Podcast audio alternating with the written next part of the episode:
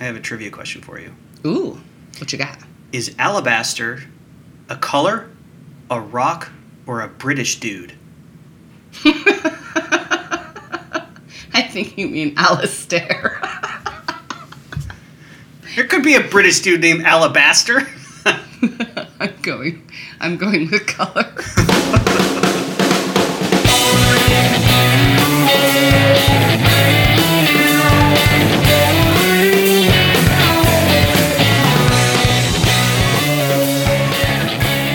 Hello, everybody, and welcome to the podcast. This is Gear Related, a peek under the hood of the repair industry. Automotive repair industry. Yeah, let's not forget that specific. Part. You should. Anyway, welcome. I am your host, Ben, along with your other host, Heather. Say hello to the folks, Heather. Hello. Hello, folks. Hello, folks. We're glad to have you with us again.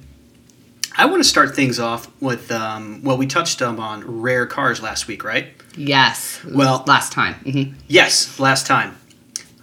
So last time, our rare cars, last week, and for those of you that are keeping track, what is the date today? It's January 15th?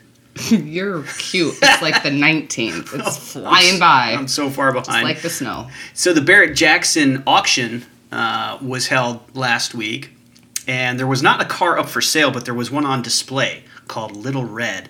And you may not know about Little Red. Little Red was a 1967 Mustang Shelby GT500 that was supposed to have been crushed. Well, wait, why? Well, it was a concept car that they used to test performance parts in. And generally, these kind of cars went to the smasher and crushed, they're done, see you bye. And that's what most people thought. Well, lo and behold, this little Mustang reappeared, fully restored, on display at the Barrett-Jackson Auto Shop. And the story behind it's really fascinating. I won't go too far into it. If you want to research it yourself, by all means, just search 67 Mustang Shelby Little Red, and it'll come right up. This thing reportedly, if ever does go to auction, will sell for millions. Well, but there's something else cool about this guy. About Shelby? The Little Red. Little Red has a friend. Well, Little Red does have a friend. One of two, the Green Hornet. Ooh. Not to be mistaken with the Green Hornet, the movie. No, this was actually another little-known Mustang that that they restored, and they were sister cars, once again reunited for the first time in probably, 50 years, 60 years? So that one was supposed to be smashed too, huh? Yeah. That's generally what they did with these cars. Rude. Yeah, the best part about Little Red is it was sent to a Colorado dealer. Nobody told them the historical significance of it. Maybe they didn't know at that point in time. The dealer sold that car to an owner, didn't bother to tell him that this was a concept car. It passed hands, I believe, once. You should read the story. It's very fascinating. But even the owner that the current owner bought it from now did not know of its historical significance. Well, didn't it sit out in a field? Yeah. They were in the middle of repairing it and had some parts stolen from it. So they're like, you know what, the heck with it. I'm done with this car. And it ended up in a Texas field and sat there for many, many years. It's a happy ending. It is. It is a very happy ending. Very nice. Good job, Little Red. That is a good story. You know, it's a good thing that it was a Texas field that was left in, too. Right. If it was an upstate New York field, you wouldn't have much left of it. Very sad. So speaking upstate New York, yes, we're in the throes of winter. Yes, we are. And you can tell because everybody's got the cough that just won't ever go away. Mm-hmm. And then when you laugh, you're wheezy. You will probably get to hear that later from me, folks. Yeah, you're a little wheezy at times, aren't you? Thank you. That's the nicest thing you've ever said to me. I want to talk a little bit about, we up here, we're not as hardy as like the Maine, New Hampshire folks. Or the Alaskans or those Arctic adventurers, no. And we're just not going to talk about Canada because, no. They're very hardy. Folk. We don't have any listeners in Canada anyway, do we? Who knows? I hope so. But we were pretty hardy. We know how to get ready for the winter. Yeah. Yeah. So I think let's just talk about it a little bit. Let's talk about winter for our cars. Oh, all right. We can talk about that. So the first thing that I have got to know, because every shop, it seems, does a big, hey, it's winter, get your car ready for winter, winterize your vehicle. What does that mean? Yeah, winterizing your vehicle does not mean what it used to mean. And to be honest, we shouldn't even use this term anymore. Now, for those of you that subscribe to our email list, which is basically the customers of Schoen Auto, we wrote an article in our fall newsletter about this specifically. And if you'd like a copy of it, all you have to do is go to our website. It should be on there.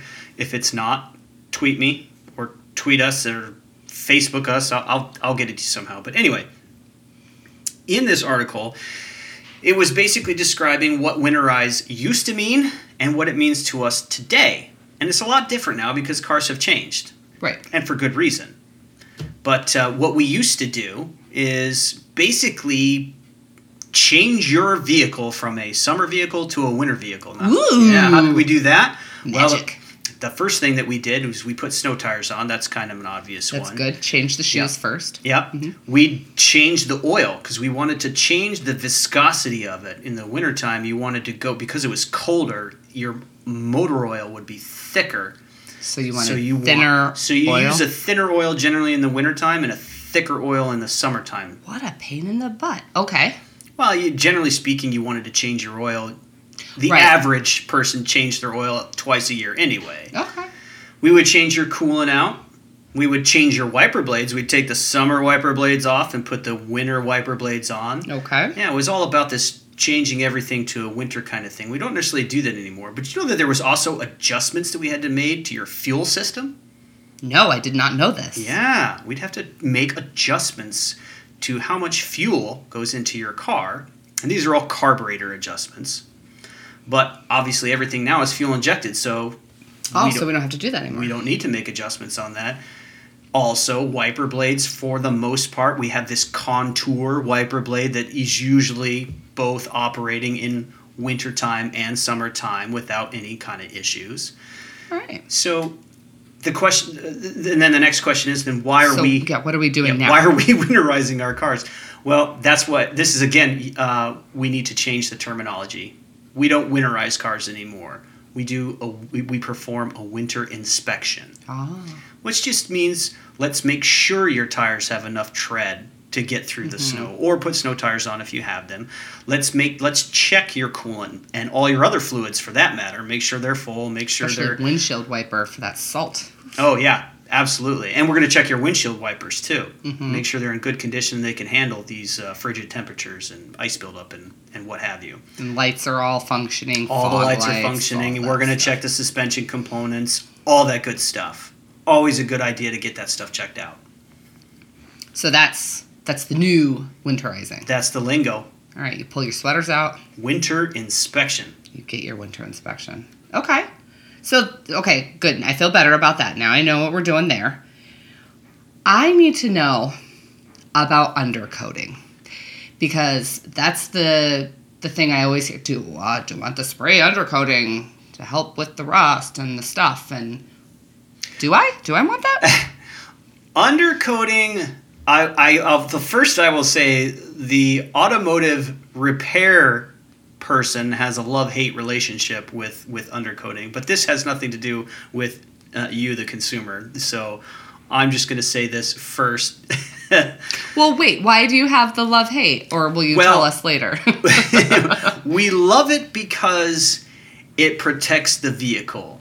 Especially with our salt roads, right? Yes. It's the rust stuff. We hate it when we have to repair the vehicle and there's undercoating involved. It's a sticky it's a sticky mess. Okay. But can't get the bolts off. Good luck with all that. It can congeal and yeah.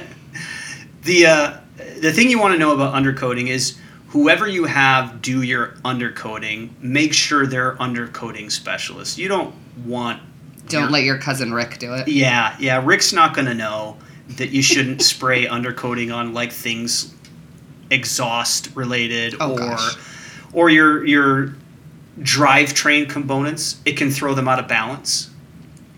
So yeah, make sure you're having a professional do it for starters. The other thing I would say about undercoating is if you're going to do it right away. Don't. So when the vehicle's new. Exactly. Well, let's go back and talk about all that. So it's just a spray thing that kind of makes a coat under your car, hence the name. Yeah, think about a spray rubber almost, because rubber doesn't rust, right? Not usually. I would hope not. But you're going to spray this all over the underside of your car to create a barrier between your car and road salt, essentially. Okay. If you do this before your car is affected by road salt, it can be a good thing. Right. Oh, because you could, just trap the salt up underneath there.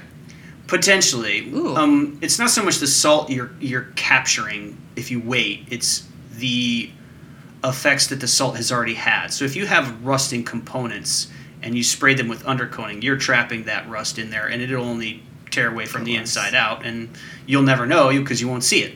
And as long as you're not having your cousin Rick do it, yeah, they're probably cleaning the underside of the car before they spray it anyway. I would hope so, yeah. I hope you're listening, There's also, I'll throw this out there, there's also another thing that, or process that you can do to your car that's not undercoating that also has benefits. Now this one, like undercoating, is something that you're supposed to return for further visits and reapply. This one's interesting because they actually drill small holes in places in the car and spray this atomized oil that's... Listen, go ahead. I know. I just... You can stop me. Go ahead. Podcast listeners, you can't see my face, but as soon as drilling holes in my car happened, and then we're atomizing... I don't know. I don't like it. The product is Crown. You can research it if you want. That's spelled Krown. And if you research their process, a lot of people speak very highly of it. Now, we're not drilling big holes in your car. And I'll keep in mind, I've never done this process, nor have I seen it done. So does the oil stuff go up into those holes? Well, one thing that... your average day consumer used to do to prevent rust issues is they would take a can of lubricating oil, just a spray can of lubricating oil, or Pam. White lithium grease, even Pam. I know what people are really doing. Any kind of oil-based product, when they had their car up on the lift, they would spray their oil on some of the parts that are susceptible to road salt. Okay. And... if you did this every oil change, you would prevent rust. I did this on my own vehicle for many years because I totally missed the cutoff date when it came to undercoating. But it prevented my brake lines, my fuel lines from rotting out. It actually worked really well just by spraying this oil. So effectively, this Crown treatment process is the same thing. It's just doing the whole car inside and out. In order to do the car inside and out, you have to drill small holes here and there and just blast a bunch of oil in there. All right. I'll think about it. Another thing I need to understand, forgive me if I'm bringing us right back to third grade, but... I wasn't very car savvy in third grade, just good. So you know. So here, good. Now you know where I'm at. Coolant and antifreeze. Yes. Are they different? Are they the same product? Can you do that? What happens? What's the point? What are we not freezing? What are we cooling? They are the same product. Antifreeze is a term used for coolant.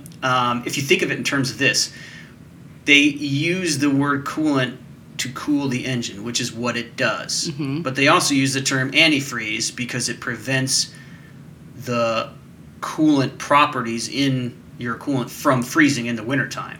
So it's the same product. They're just using a different word to describe what it does.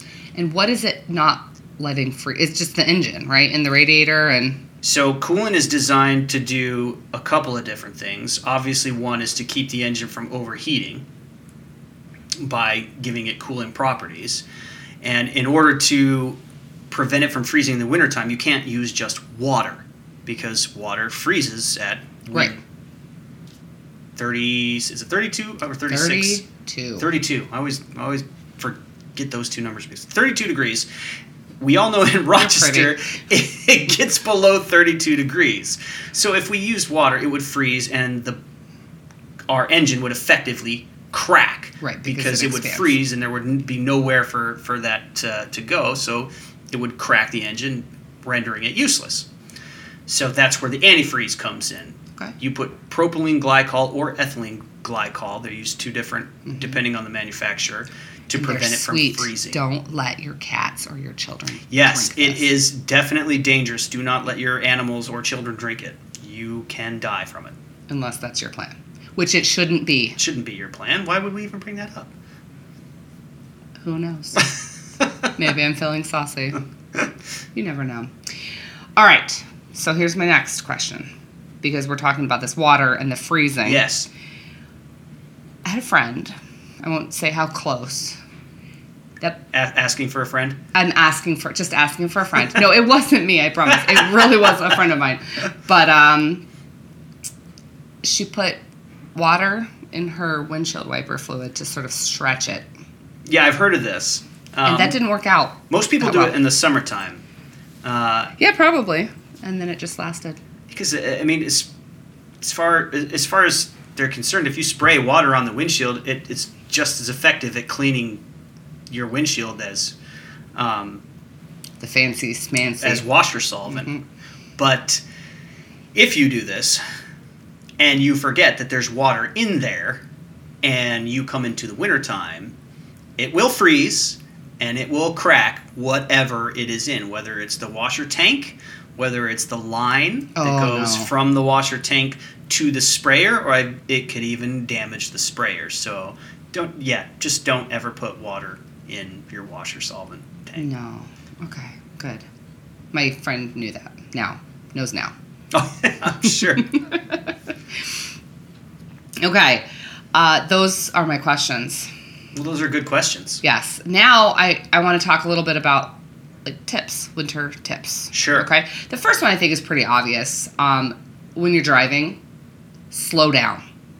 Yeah, you've definitely got to decrease speeds in winter driving, and I think most people know this. The problem is if you want my biggest tip for winter driving, it has nothing to do with when you're in the car.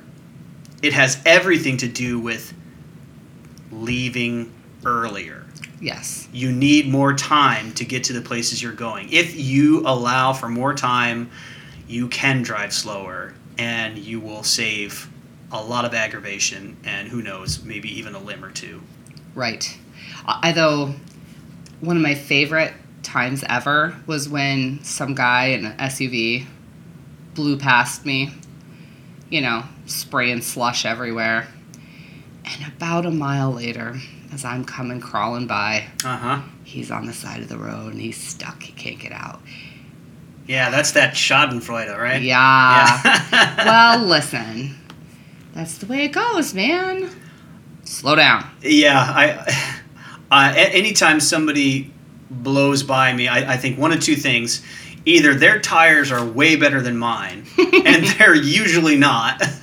But then the other thought I have is I don't wish this person harm, or even any kind of harm to a passenger or what have you, but there is a small part of me that says, if you end up off the road and 20 minutes is added to your day, I'd be okay with that, would you?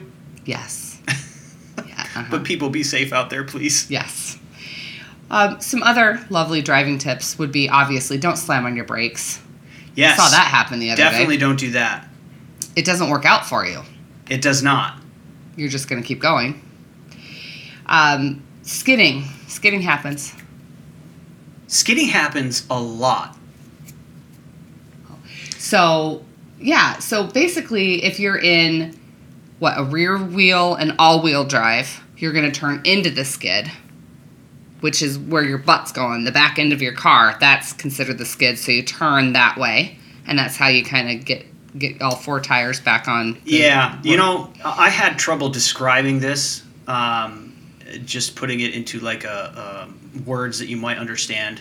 So if you're really curious about this, what I suggest, and I've done this myself, is get in your car when the weather is bad and go to a place where you know you can't hit anything and you know you're not going to get stuck. And don't do this when there's like 3 feet of snow. We're talking a couple inches here, and you know you can slide. Go to a parking lot where there's nobody parked around and just experience what it's like to get into a skid with your car and how to recover from it. Don't be like my high school boyfriend and just do donuts. We all did that, dude, you know. All right, my next tip is kind of about the undercoating thing. Okay. Even if you don't have it, you should be washing your car more often. Let's get the salt off of these cars, yeah. Especially if you use salt on the roads. Yeah, and just because it's a crappy day outside, it's still a good idea to get the car washed. Actually, that's the best time to do it because there's not a long line at the car wash. Right, right. But yeah, wash your car a couple of times. Make sure you get that undercarriage spray that they always ask you about if you want it. And that'll help clean all the salt buildup. Yeah, sure, you're going to get salt right back on there, but at least you're going to clear away a lot of the gunky buildup. And you do that a few times during the winter time, and that should give some longevity to those parts. Good. Last, and maybe least, but not least, because I get out of work really late at night, you got to pull those windshield wipers up. Because those suckers will freeze. Yeah, you ever see that where you're just driving by and you'll see like one or two cars and the windshield wipers are just poking up and you're like, well, what's that about? Well, there's a reason for that. I do this now, yes. Yeah. It's a great idea, actually. If you know it's going to snow or it is snowing and you go to work or you come home, pick those windshield wipers up, put them up in the air. When you come home when you're in the morning or when you come out of work, you can just put them right back down and you'll have no danger of them freezing to the windshield whatsoever. You have to sit there, Ben, if you don't do this. And you have to let the car warm up totally and defrost all of that ice off of there. Here's the... because I ripped part of my windshield wiper off. And it was the one on my side, and you couldn't see anything. And that's the real danger, you see, is because typically what happens is most people know that they might be frozen to the windshield, so let's not turn them on right away. But if you're going to work while it's snowing and you turn that key off, you don't turn the windshield wipers off. You just turn that key off. You go inside. You do your 8-hour shift, your 12-hour shift, or if you're He-Man, you do your 20-hour shift. And you come back out to your car and you just start that car. It's freezing cold. You're not even thinking if the wipers are on, right? You just start that car up, but your wipers are on. And as soon as they turn on, they're frozen to that windshield. Something's got to give, right? And usually it's a component that you can't fix right then and there. Well, folks, I hope we've prepared you. Or I feel like we've been berating a lot of people on this podcast. We're not berating. We're warning. We're being the wise elders. Okay. Well, I hope they got something useful out of this. I did. Good. I've learned some stuff. All right. Well, if you'd like to learn something different, you can always ask us. I love questions. I love answering questions. We love ideas or thoughts or, absolutely, weird stories that people tell. Yeah, we actually had a great comment today about our oil consumption podcast. The great oil consumption conspiracy. Yeah, and... This person asked us to do more podcasts like that, and I'm thinking like, oh, we could totally turn this into a conspiracy podcast. Wouldn't that be great? Why is there a car parked outside of our house and a man in sunglasses? As always, everyone, thanks so much for listening. If you have any questions, comments, hit us up on Twitter. That's at Schoen Auto, SCHOEN Auto, or hit us up on Facebook. We'd love to hear from you. As always, thank you so much for listening. Have a wonderful week. A wonderful